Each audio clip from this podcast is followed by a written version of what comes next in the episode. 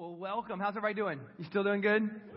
Hey, I'm so excited that you're here this morning. Uh, we're going to dive into something that is so old school and fun at the same time. We are in a series. This is part two of a series on the life of David. If you don't know who David is, David is basically known as the greatest king in all of Israel. He was uh, was the guy that was written about more than any other guy in all the Old Testament. Really, the, the whole Bible outside of Jesus. I don't know. You have to the Apostle Paul. I think he's got more there. This guy is so written about, and his life is so fascinating. I said this last week. If you could take his story to Hollywood, which I think people have pitched, if you could take his story to Hollywood, number one, it would be totally R rated. Number two, it would be fascinating what this guy experienced in his life. I can't even begin to summarize. And so we're just taking a few things because here's the most important thing about David's life. As fascinating as the whole thing was, the most important thing was this, is that God looked at him as a young man and he said to the prophet Samuel, he said, Hey, look, somebody needs to be king, and I'll tell you who I'm looking for. I'm looking for a person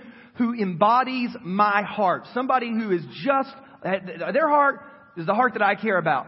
And then they bring along this kid named David, and God says, That's the one. Which to me begs the question if he had the heart that God was most attracted to, and if he had the heart that most reflected the heart of God, I want to know what that is. Because if I want to follow God, I want to be like that. Does that make sense? I don't want to be like Mike. I want to be like David. And I want to figure out what was in his heart that made him so fascinating. And last week, if you missed, go grab the CD in the back or you can go grab a, a podcast or a watch online, whatever you want to do, catch up with us because last week was just kind of an introductory.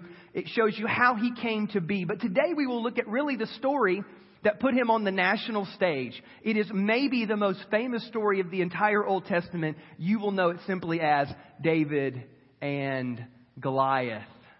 Now, real quick, spoiler alert. If you don't know the story, I'm going to just go ahead and tell you what happens. David won. I may have just ruined it for you, but there's just so much to cover today. I need you to get that out.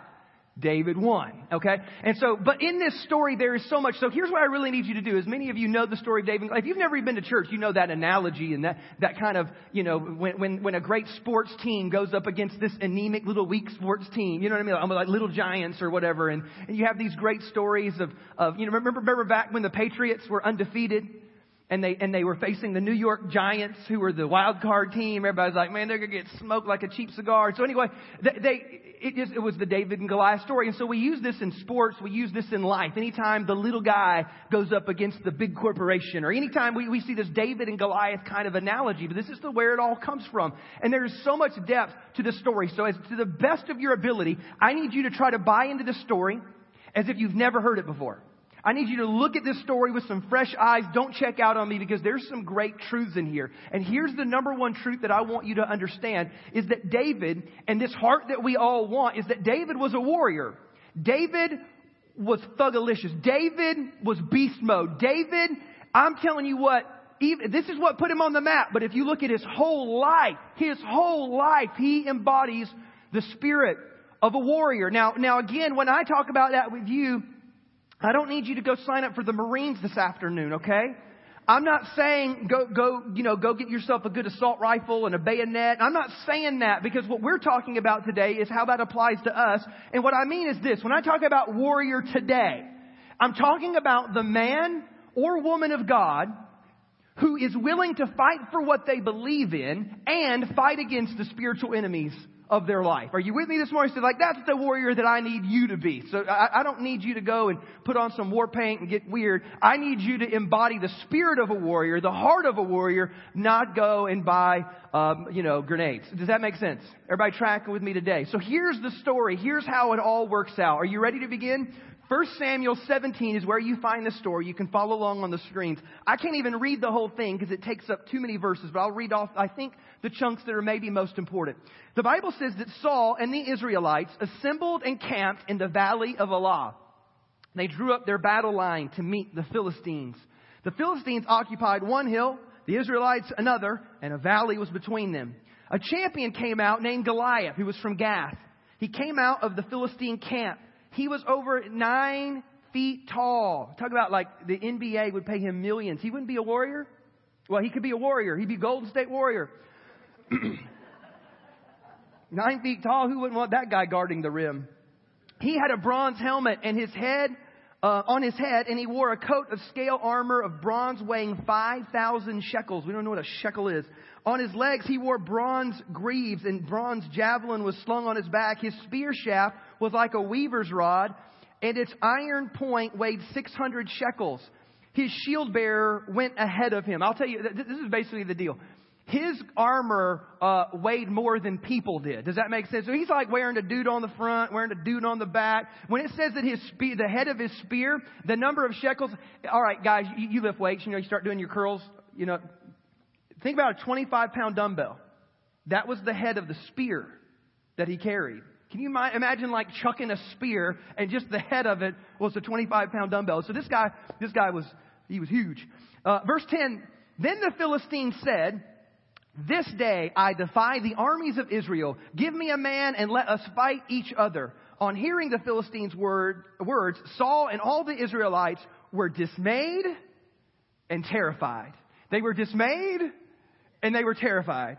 I mean, uh, they was confused and I don't even know what to do and I'm scared. And so dismayed and confused, paralyzed, didn't know what to do, couldn't even muster the courage to try to do it. They were that messed up at the sight of this dude. Now, this was common. As a matter of fact, if you saw the movie Troy years and years ago with Brad Pitt, when he got all yoked up and steroided up, and so um, what, what, there's a scene, they, they do this in the beginning of that movie, and this was really, really common in their day because how many know these guys, when they would fight against each other, you're talking about massive bloodshed. I mean, these guys just went out in the middle of a field with swords and spears and just killed each other. And so you would lose so much life. All the dads, all the sons, all the workers. And so as a, as a nation, you didn't want to lose that much of your workforce and army and all this. And so their solution was many times like, okay, look, you give me your best dude, and you give me your best dude, and we'll just let one dude fight one dude so we don't have to die today. And so that was just kind of their method to, to save life and to spare life, one dude from each camp. And so that's what was going on. And so clearly, when you've got a dude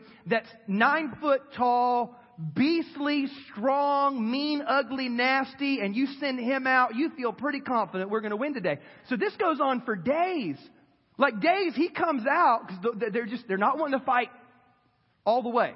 So they keep sending Goliath out, hoping that they're going to send out this Israelite person to fight Goliath. And this goes on for days and days and days. And, and this is what you need to know, is that, I, I think about this. This is the scene, this is the stage that David walks into. Like, and great fear, you need to know this, like, great fear sets the stage for courage, right? Because without fear, there would never be a need for courage. So like, it's, it's not like you had to be courageous to go, you know, to the mail place. You know what I mean? And you're like, oh, really? I'm just got to be bold today. No, you're just going to take mail. You know, there's no fear involved with going to the post office. You don't need courage. You just need to go. And so it's great fear that sets the stage for great courage. And in, all of Israel, everybody, again, they were dismayed and they were terrified. But this kid David shows up, and we'll see the story unfold. This kid David shows up. He wins. We are, spoiler alert again. He wins. And, and then in, in light of that, the whole nation of Israel shifts. Like, like imagine the whole army is afraid and scared, won't come out, but later they chase these guys down. Like after David defeats the, the, the giant, they all chase him down and start whooping him. And they, all throughout David's life, he embodies this warrior spirit, but he also passes it along to everybody around him. As a matter of fact, later in his life, when he's kind of on the run from King Saul, King Saul's mad because basically they, they sang songs about David later after this. They're like, Saul has killed his hundreds, but David has killed his thousands. And, and that didn't go over well with the king. And he's already nuts anyway. He should be on severe medication. And so he flips out. Is trying to kill David, but David assembles a group called David's Mighty Men. Has anybody ever heard of this before? He's got his own boys. You know, he's the David's Mighty Men. And listen to the story of David, David's Mighty Men. Listen to uh, Adino the Eznite. Adino, listen to Adino. Adino killed 800 men at one time. Like, think about that. Like, like I, I, I think if you gave me like a, like a big machine gun and, and, and, and they just had swords, like I might be able to kill 800 people. They didn't have machine guns. I, I don't know how he did it, but he killed 800 men at one time. How many know like you don't want Adino mad at you. Ever. Abishai, Abishai, they have weird names. Abishai killed 300 men with his spear. Benaiah, Benaiah killed, this is what it says, in this, these are all in, in, in 2 Samuel chapter 23 here. He killed two lion-like heroes of Moab. Also, he went down and killed a lion in a pit on a snowy day. Just because he was bored. Like they came up to, to, to Benaiah and were like, hey man, what are you doing? We're going to go kill some lions. You want to go? Nah. I've done that. That's what I, I do that with my hobby time. That's not even fun for me anymore. Well, it's snowing out, you know that. No, I've killed them in the snow too. That's really not a big deal. He's like, well, we got one in a pit. All right, I'll go check it out. There's a great book. It's uh, if you're looking for a book to read, Mark Batterson wrote a book called In a Pit with a Lion on a snowy day. It's just an incredible story, and he builds the book off of this one story about a guy who's just incredibly courageous and full of faith. And so anyway, there was one the last guy, Jonathan was was David's nephew, and, and it says that he found a man. Listen to this, who had six fingers and six toes. Now, how many know there's some weird stuff in the Bible, right? But it says that Jonathan found the guy with six fingers and six toes and killed him too. And so that, and you know what he said before he killed him? You killed my father. Anyway, um, some of y'all know what I'm saying. Uh, so, so David embodied, my name is Inigo Montoya. You have six fingers. I will kill you. Anyway. David embodied this attitude, this kind of warrior spirit, this idea of courage and faith. And today I want to look at six big ideas. So if you're taking notes, take notes on this. Number one is this. Warriors don't always look like warriors. You need to like, like embrace that idea because many of you are like, yeah, yeah, yeah, I don't look like a warrior. I'm 140 pounds dripping wet. And so, uh, that's just not who I am. Listen to what it says about David. 1 Samuel 17. Now Jesse said to his son David, Take this ephah of roasted grain and these ten loaves of bread for your brothers and hurry to the camp. Take along these ten cheeses to the commander of their unit. So David did not look like a warrior at this moment. You ever had like the pizza delivery guy show up at your house and you'd be like, man, that guy's just a beast. What a warrior, you know? This is how David shows up to the scene. David is not a part of the, of the army. He is not a, a warrior in his name or in his image or in his look or even of his age. He's the cheese delivery guy. Shows up with bread and cheese. That's pizza, right? It's bread with cheese. And so he is the pizza delivery guy and he shows up and everybody's dismayed and terrified. Dismayed and terrified. And he shows up and here's what I need you to know. You don't have to look like a warrior to be a warrior. Like one of the things that has so messed us up is a few years ago there was a movie that came out called 300. How many of y'all remember 300? Yeah, I'll tell you, it messed every man up in the world because like we either we either didn't look like that and felt worse about ourselves, or we thought and believed we could actually look like that. As a matter of fact, the whole CrossFit movement was really exploded out of that movie 300. Because we're looking at Leonidas and them eight pack abs and thinking like, man, that guy is awesome. I want to be like Leonidas. And so we went out and started our CrossFit gyms all across America. And now we're CrossFitters everywhere and CrossFit Olympics and CrossFit Games. And, you know, we're all injured and beat up usually after we CrossFit for three weeks. But anyway, but, but like I'm telling you, we got this image that we needed to look like Leonidas to be a warrior. I'm telling you, that's just not what David looked like. And so if you don't feel like a warrior, if you've never thought, Todd, I, re- I really, you're like, Todd, I work in a cubicle. Okay? I, am on the phone all day. I'm not a warrior. I'm telling you, you don't have to look like a warrior and you don't got to feel like a warrior to be a warrior. Let's keep going here. Number two is this, is that warriors keep their eye on the reward. Warriors keep their eye on the reward. I need you to listen, listen to this real quick here. Now the Israelites had been saying, do you see how this guy keeps coming out? He comes out to defy Israel. But the king will give great wealth to the man who kills him. He will also give him his daughter in marriage, and then will exempt the father's family from taxes in Israel. And David asked the, the men standing near, Excuse me, can you repeat that, please? He does this later again. This comes up again. Like, so I just want to be clear on this. So, because uh, think how great this reward is. Think about getting a boatload of money, number one. No taxes for you or your family. For how many of y'all would like to dial that up right about now? I'm going to pay taxes. Woohoo! I'm free. Free at last, free at last, no more taxes for my life. And then, and then you get the daughter's hand in marriage. Now the only way that that's working against you is if like that's the one he can't get rid of because, you know, whatever. But, but uh, in, in general, this is a really big deal. Like this is a great reward. And David, David's like, can you just repeat that again? I want to click. Can we get that in writing? Because I'm about to go whip that dude, and I just want to be sure that this isn't like a, you know, you're not conning anybody here. Warriors, they keep their eye on the reward. I need you to know that because many times, um, maybe if you're a very, very kind of pious Christian and humble of heart, you would say, "Oh no, no, no! I don't need to be rewarded. Nobody needs to see me." That's not what David was like, and that's not even what God says. As a matter of fact, listen to this in Hebrews 11. Excuse me, verse uh, verse six. It says this. It says that without faith, it is impossible to please God. That's pretty clear. That makes sense. Without faith, it is impossible to please God because anyone who comes to see Him, God, must believe that He is and that He is a rewarder of those who diligently seek Him. Are you with me this morning? So like as a believer, I need you to know that there is great reward for following God. I just need you to know that, that God does not ask you to follow Him, sacrifice everything, and Him just say, well, you just need to be humble about it. You just need to do it anyway because I'm bigger than you. He doesn't do As a matter of fact, Peter does this to Jesus. Peter has a moment that the first time I read, I thought for sure Jesus is going to open up a can of rebuke on him. Like, he comes to Jesus and, and some guy had been saying about sacrificing and giving up, and Peter comes in and says, Well, Lord, look what we've done. I left my family, my home, my business, my money, my, I'm, I'm going to die one day for this thing. Surely in Jesus, you think Jesus is going to be like, You know what? You should have a better attitude than that. And he doesn't. Jesus' response is this You know what, Peter? You're absolutely right, and you will absolutely be rewarded in this life and in the life to come. So, like, God is okay, because, like, here's what, again, when you see this idea of faith, you must believe that He is. Like, that God's presence is with you. You'll see this in David today. He truly believed that God's presence was with him. But he truly believed as well that God was a rewarder of those that diligently sought him. Are you with me this morning? So like, don't, because there, you just need to embrace this idea that following God in our culture, as of right now, has a bit of a bad rap, as if like following God is a negative or following, I'm telling you this, that serving God will actually make your life more blessed and more abundant. It, it, will. As a matter of fact, if you're here today and you say, Todd, I don't even believe in God, I'd say, you know what? Here's, here, here I dare you to do. You start following the life and teachings of Jesus and just, just, you don't have to believe He was God, you don't have to believe anything.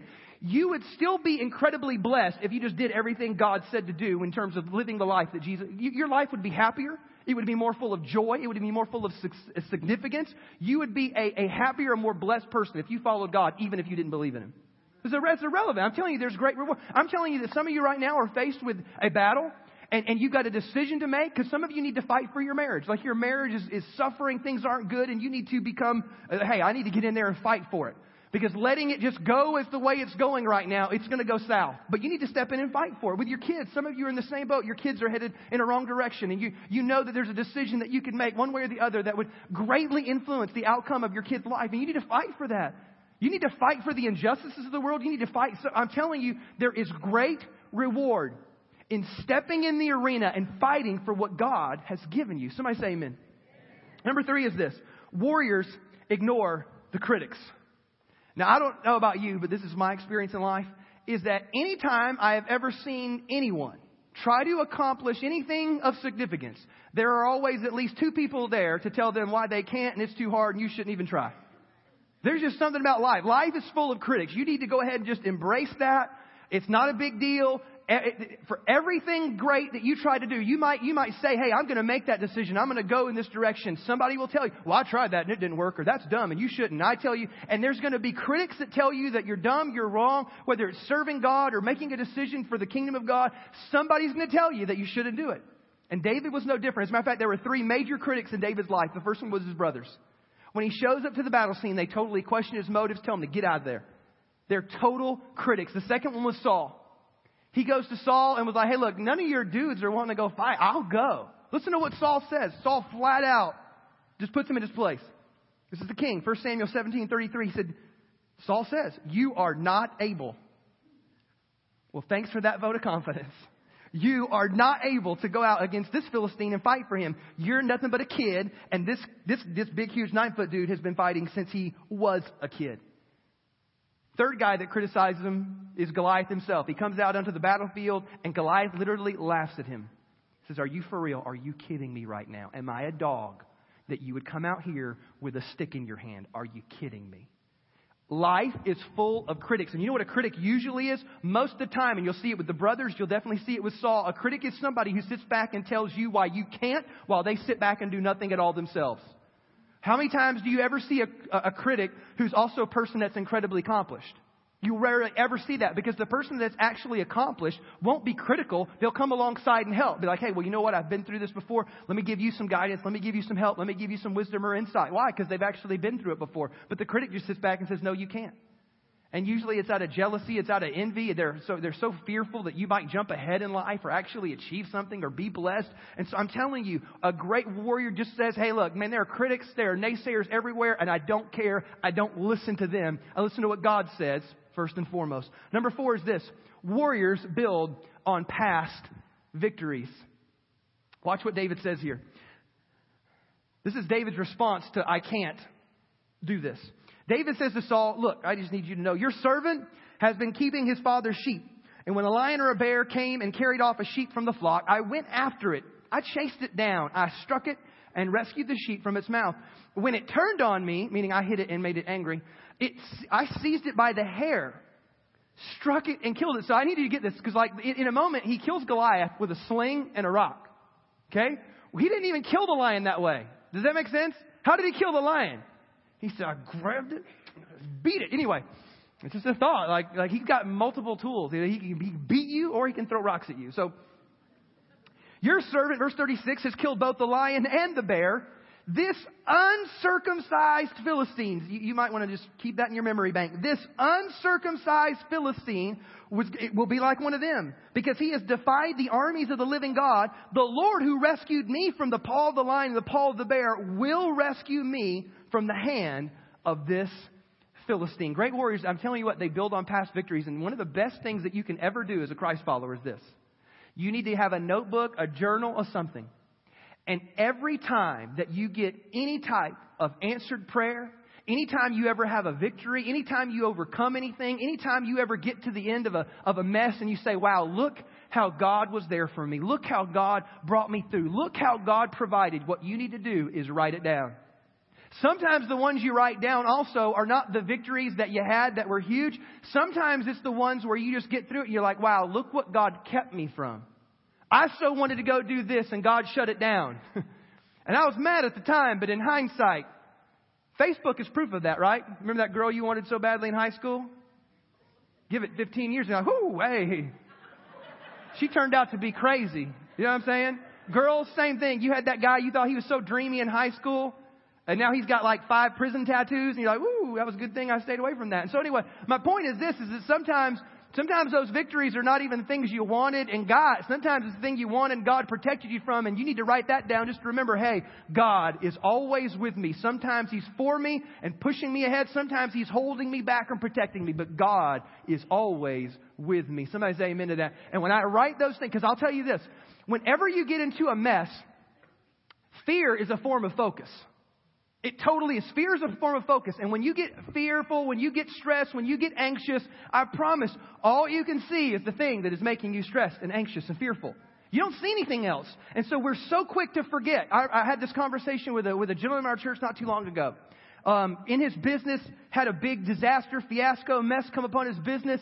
And, and now I know, I've known this guy for years. And so I, I'm hearing this story over lunch and we're talking about it. And I'm like, but didn't this almost exact scenario happened three years ago? And he's like, Well, yeah. And I'm like, Weren't you telling me how big God was in those moments and how He did this and He did this and it was like heaven and earth moved? He's like, Yeah. I'm like, well, don't you think God can do it again? But in the moment, all you can see is the mess and the heartache and what you're going through and the emo- how many know the emotion of it all clouds everything and you're just so, you ever been like just mad, been out of shape towards somebody? You can't see anything clearly because the emotions have clouded it all. But I'm telling you, you go back to that journal, you go back to that notepad, that list and start remembering all the things that God has done, you will watch faith just rise within you and something changes because there's a warrior within you and you just built him back up again. Let's keep going. Number something. Five. There we go. T- note takers, help me out. Number five is this: as warriors, don't try to become something that they're not. This is so important. I, I you know, Let's just read. This is how David plays this out. Warriors do not try to become something they're not. Then Saul, after he agrees to let David go out, Saul dressed David in his own tunic. He put a coat of armor on him and a bronze helmet on his head. David fastened on his sword over the tunic and tried walking around because he was not used to them. I cannot go in these, he said to Saul, because I'm not used to them. So he took them off. Then he took his staff in his hand. He went and chose five smooth stones from the stream, put them in his pouch of his shepherd's bag with his sling in his hand, and then approached the Philistine. I'm telling you what, one of the best things that you can ever do is go with what you got. Like you are gifted, you are talented, you have abilities, and you need to go with what God gave you. Because we, as, especially as Americans, I think in, in particular, we are so into the comparison trap, right? We look at what other people do and we think, man, it'd be so cool if I had that or if I was like this or if I could do that. And we look at everything that everybody else does. And then in light of that, we look at what we have and we diminish it. And we say, but I don't have one of these right here. Mine's not as big as yours. And so we have all these excuses or all these. We're comparing. Here's what you need to know. If you can sing, sing. If you can teach, teach. If you can serve, serve. If you can help with kids, kids. If you can greet, greet. Do something. Because your gift is important. Your gift is valuable. Like if you can wield a sword, wield a sword. But if you throw rocks, throw them well. Right? Like I'm telling you, there are gifts in the Bible that seem so extraordinary. There are gifts of healing and of prophecy and of speaking in tongues and interpreting. And there's all these gifts and you're like, whoa, that sounds supernatural. That sounds over the top. I don't, I don't roll like that. But in the same exact chapter, in the same exact list of gifts, he says that there are gifts like serving, gifts like mercy, gifts like hospitality. And what I'm telling you is this, is, is you can win a war with your gift. Does that make sense? You can change the world with your little gift. I promise you. You, you say, well, I, look, I'm good at this. I'm telling you, you can change the world with serving. You can change the world with mercy. And you can change the world with hospitality. If you don't believe me, I'm telling you this. Go ask the shoe salesman who, who basically shared his faith and invited another little boy to church and it led to the salvation of Billy Graham. I'm telling you, you can change the world with your little gift. So don't go with what everybody else has got. You go with what God gave you and watch God do great things in your life. Somebody say amen. Number six is this, and we'll kind of end here. Number, is number six, right? Okay, good. I, they're numbered here in front of me. You think I could follow that? Warriors run to the battle with faith. Warriors, they run to the battle with faith. There's something about David. Listen to the story. Listen to how it comes out. Then David said to the Philistine, You come to me with a sword and a spear and a javelin, but I come to you in the name of the Lord of hosts, the God of the armies of Israel, whom you have defiled. This day the Lord will deliver you into my hand, and I will strike you and take your head from you. That's, that's a lot of big talk there from little, little guy, little David there. Shh, be careful. Um, and this day I will give the carcasses of the camp of the Philistines to the birds of the air and the white. This is like motivational speech time now. It's like, I'm pumping myself up in Jesus. You know what I mean? I'm gonna have my own little motivational speech. Um, uh, that you, that the earth may know that there is a God in Israel. Then all this assembly shall know that the Lord does not save with sword or spear, for the battle is the Lord's. That's a key phrase. The battle is the Lord's. The battle is the Lord's, and He will give you into my hands. So it was when the Philistine arose and came and drew near to meet David that David hurried and ran toward the army to meet the Philistine. Like I said, they run, there's something about him. They just run. And I'll tell you why he did it. It's all reflected in those statements right there. Is that David was a four dimensional thinker. David was a, now how many know we live in three dimensions, right? We got height, width, depth, right? We got uh, three dimensions, height, width, depth. What's the other one? There's four. Even though they call it three dimensional, there's like four things. Anyway, we live in a three dimensional world, right? David didn't see things that way. What he understood was is that he lived in a four-dimensional world. Because what many of us as Christians forget is this, is that there is a realm all around us at all times. Like, yeah, we live in the natural realm that you can see with your naked eye, but there's a realm that is around us that is in the unseen world. Does that make sense? This is where the Bible speaks of angels and of demons. This is where we, we speak of heaven. This is where we speak of things that are somehow, it, they're not locational, they're dimensional. They're in a world that we cannot see. And all throughout the Bible, Jesus speaks to this, the prophets speak to this, like, hey, I just need you to know that there are things going on around you that you're not fully aware of, but it doesn't mean that they're not there.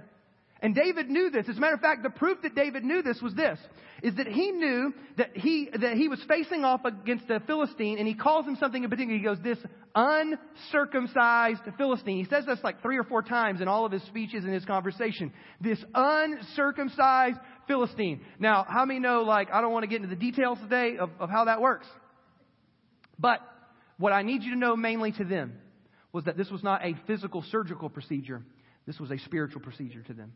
Does that make sense? They did not go get circumcised for, for, for health purposes. They did it for covenant purposes. They did it because God asked Abraham to do this back many, many years ago. And he basically said, this is the sign of the covenant. And this is the covenant that he gave to Abraham. One of the things that he, so he told Abraham as a part of this covenant is this, is I will bless those that bless you and I will curse those that curse you. What had it just said earlier in the day where, where, where uh, Goliath was talking, the Bible says that he came out and he cursed the Israelites by his own gods. So David's like, whoa, whoa, whoa, whoa, whoa, player. I have a covenant with God, and God is with me. The battle is the Lord's. I might have a stick in my hand, and I'm about to throw a rock at your ugly head, but you need to know that it is God that guides everything. That it is God who's in control of everything. That is, there's an unseen realm all around me, and that is actually what dictates what is in this seen realm. And that's why we believe in the power of prayer, isn't it? Is because you, you, you, you say something to a invisible God. You say things in an invisible realm and you expect invisible results to show up in a natural world. Right? This is what David was believing. He was a four dimensional thinker. He knew that he was going up a, against an uncircumcised Philistine, but he knew that he had a covenant relationship with God. And through faith in that relationship with God, that God would be with him. Remember, he believed that God is, that he's with him and that he is a rewarder of those that diligently seek him. He ran to the battle with faith. So here's my question for you this morning as we close today. What's your battle? Many of you right now, you got obstacles, you got issues, you got in-laws, you have something. You have problems, you have marital issues, you have financial concerns, you've got stuff with your kids, you've got these problems at work and coworkers, and you've got these battles around you. And the problem is, is that as a Christian, many times you have maybe been communicated that the gospel is this thing where you should be this totally passive person and just sit back and just be. Listen to me, there's a time for peace. That's what Solomon said. But there's also a time for war. And I'm not talking about going to physical arms with somebody. I'm talking about being a spiritual warrior. I'm talking about being a person, a man or a woman who stands up and fights for what they believe in and fights against the spiritual enemies of their life. What's your battle today? When you look at your life right now, is there a Goliath? Is there this big ugly thing that just kind of creates confusion? You ever been in that place where you're like, I just don't know what to do? That's what being dismayed is. I'm confused. I just don't know what to do. You ever been in that place in life where you're just a little fearful, you're anxious, you're stressed? What is going on in your life? Because I want you to know that, that David had the heart of a warrior, and that's the heart that we all long to have, right? We long to have a heart that looks like God's heart and reflects God's heart. And I want you to know that David had the heart of a warrior. He was incredibly courageous. He was bold and he was full of faith. And what I want you to do is take that Goliath in your life right now and I want you to run. I want you to run at it. I want you to do so prayerfully. I want you to do so with wisdom, but I want you to run at it in faith and say, God, this, this battle is yours. I can't do this on my own. This is not about me mustering up the strength or going to work out at the CrossFit gym and get eight pack abs. This is about you being a presence in my life and being a rewarder as I fight diligently for the things that I believe in and fight for, the, for, for my family and fight against the spiritual enemies of my life. What is your battle today? Do me a favor and bow your head and close your eyes. Today, as I was talking, hopefully something came to your mind. Hopefully, the Holy Spirit kind of moved your brain in a direction where you said, you know what? Enough is enough. Enough is enough. I'm not going to let these things go on in my home anymore. I'm not going to let this stuff attack my kids anymore. I'm not going to let this thing go on in my life anymore. I'm tired of falling over and over to the same temptation. It's time to fight.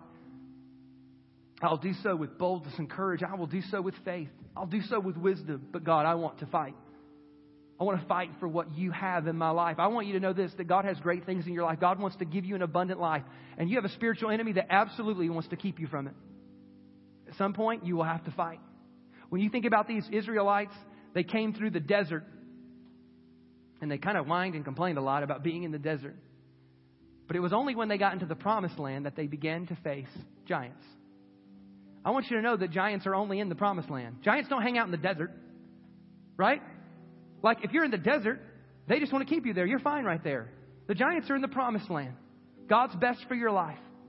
The abundant things of your life. That's where the giants are, meaning that, that the abundant life that God has for you, you might have to fight for it.